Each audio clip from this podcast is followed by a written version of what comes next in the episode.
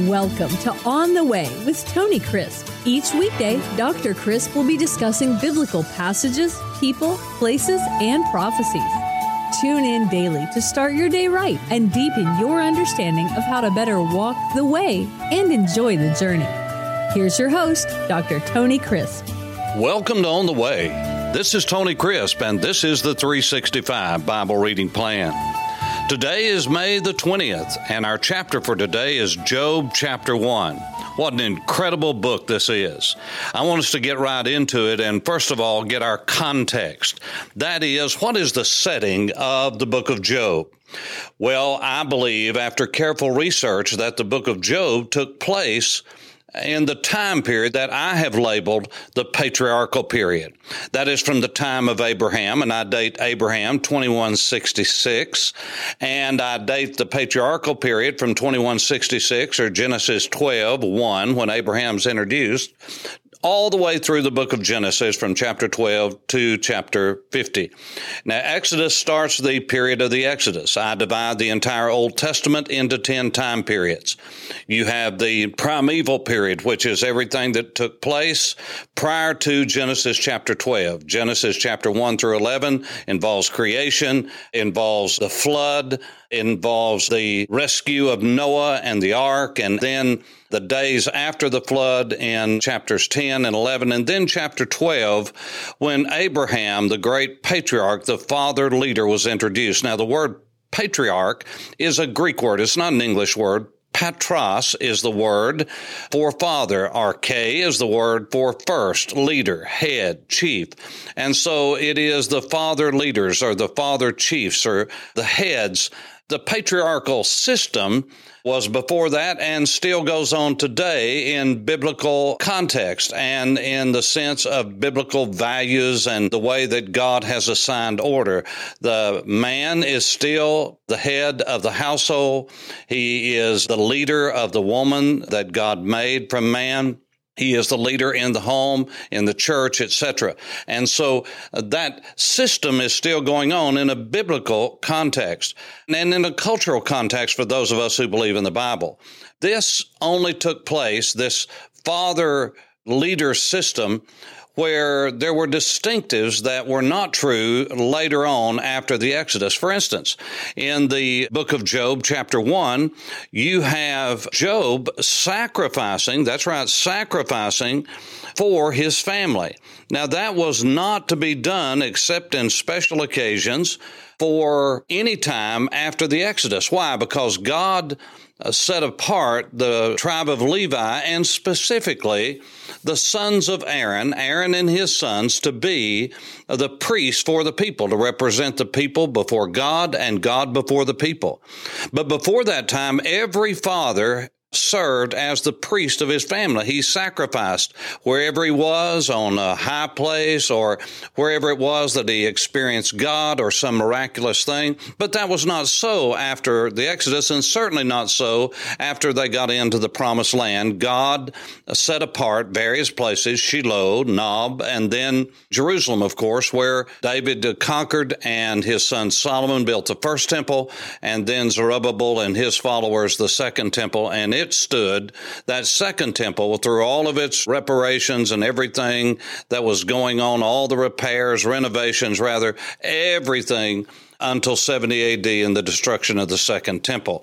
And all of that to say, there were specific assignments about who was to sacrifice and where they were to sacrifice and what they were to sacrifice specifically, but that is in the book of Exodus and beyond. So that's a different time period and a different dispensation when God worked in a different way that he had prior to that time. And so what Job was doing is the same thing that Abraham did, that Isaac and Jacob and the fathers did. And so I would say that just simply because in the book of Job, Abraham's not mentioned, I can't imagine that something happening in that area in the East when Abraham would not be mentioned. So I believe that more than likely Job lived just before Abraham. When Abraham came on the scene, he dominated the biblical record and narrative. And so I believe that it took place, that is, Job's life and the events in the book of Job, prior to Abraham. I don't know how how long, but I believe it was prior to Abraham, because I do not believe that he was his contemporary or Abraham somehow would have been mentioned, because Job was the greatest in the East. That was just not the case during the days of Abraham. And so he was in the East. Now, there is no word in Hebrew for the word East. There is only the word forward, kadim. And so this is the idea of how we get our bearings and our geography in the Bible. Everything is from the Western Ridge, called the Patriarchal Highway, and in Jerusalem specifically. That is, when a man stands on the Mount of Olives and he faces east, he is facing, he's looking forward to the east, that is, to the Jordan Valley, which is below the great African, Syrian African Rift. That's four thousand miles long. It's the largest crack on earth. Starts in northern Syria, goes all the way to central East Africa, that great Rift Valley in Africa. It's all part of that Syrian African Rift. That's why it's named thus. And so you have this concept of standing on the Mount of Olives, facing forward toward the rising of the sun, looking across across the Jordan Valley, looking across the ridge, the eastern ridge, and seeing the sunrise. That's how they got their bearings. Now, in Latin, east is orient. From people from the East used to be called Orientals until we got so politically correct that somebody thought that was offensive. And so now we talk about Asians, or we talk about Indians, or we talk about Afghans, or whatever the case is, but that would have been east. That would have been facing forward. And uh, remember, the poles hadn't been discovered at this time. They were there. They just simply hadn't been discovered. And so the orientation was always to the rising and setting of the sun. So if you wanted your bearings, you noticed in that day where the sun rose, and you were always facing forward, kadim. You were always facing forward. And that word became known as east, as the nomenclature for talking about east and west and north and south and so forth. And so we still use this language today when someone goes to the first day of a job or the first week of a job, first month. We call it onboarding now, but that used to be called orientation.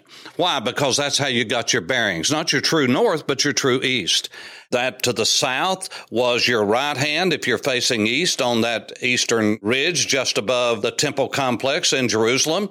You are facing east on the Mount of Olives if you're looking toward the rising of the sun, toward the orient.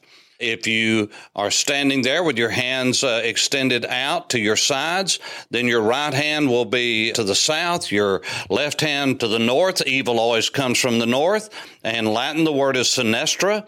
That's where we get our word sinister. It's a surprise. It's coming out of the north. Why? Because the prominent hand in the Bible is always to the right. Jesus didn't sit down after he had accomplished our redemption on the left hand of God, but on the right hand of God. It is always the right hand, is the right hand of power, of majesty, of dominion, of authority. All to say, this was in what we call the East, or the Middle East, or the Near East, it used to be called.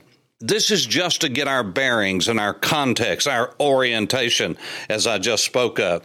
And so it introduces Job as this man who was great, who was a father leader, but he was also blessed. I mean, he had ten children, he had seven sons, and he had three daughters. And just as in the patriarchal period, as I had mentioned Abraham, wealth was measured in the same way, through possessions, through not only your children and your family and the blessing of family that will carry on your legacy and name, but also through sheep and camels and oxen and donkeys and all of these animals. Those were the measurement of wealth during the patriarchal period.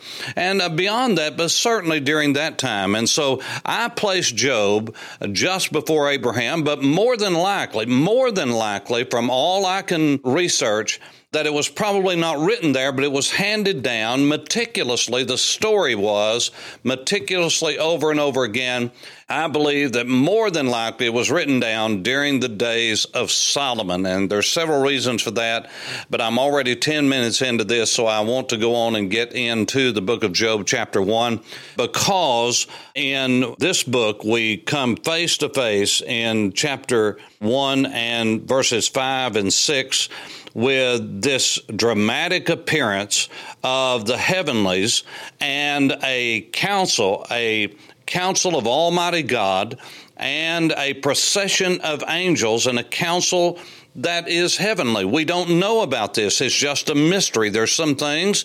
W A Criswell, that was my first mentor along with Edelman, Criswell used to call this the great imponderables of God, this and other things like this, because the curtain is not pulled back where we know all about. We can surmise, we can guess, we can estimate and guesstimate, but the reality is we don't know exactly where and exactly what took place here, except what the Bible reveals to us. But when the sons of God, that is B'nai Ha'Elohim, the sons of God, when they came in before Yahweh, when they come in before Adonai, Yahuwah, whatever you want to call his name, it is Y H V H. No one knows the pronunciation of it, but it is the personal name for the covenant God of Abraham, Isaac, and Jacob, and the Father of our Lord Jesus Christ. And the Bible says that when the sons of God, when this angelic host, we can talk about B'nai Ha'Elohim all you want to. That'll be in another podcast as we go through the book of Psalms. But for now, we are looking upon these as angelic beings. And with them came Ha-Satan. That is the adversary. That is a definite article. Ha. That is the adversary was with them.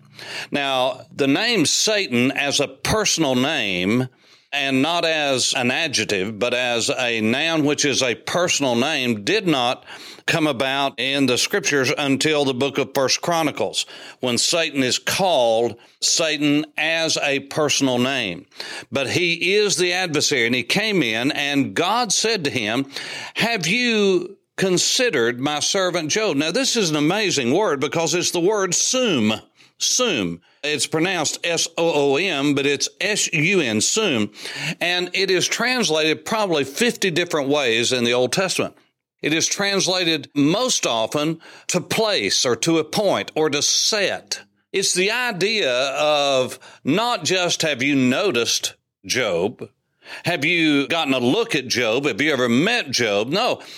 He says, have you considered? And it's a perfect tense. In other words, Satan had been looking at Job. He had been examining him, probably watching him, because he was, remember, he was a godly man. He was blameless. He was without reproach. He was altogether a godly man. He was a sinner like everyone else, but he was a godly man. And Satan, it seems, had set upon him, because that's the word, sum. Is it translated consider? Yes, it's translated consider and considered, past tense. I think about ten to a dozen times this word is mentioned, about two hundred times or more in the Old Testament, in the Tanakh. This is just one-tenth. If there's two hundred, it's one-fifth of all the times that it's used. This is the usage, considered. But it does give the idea of noticing.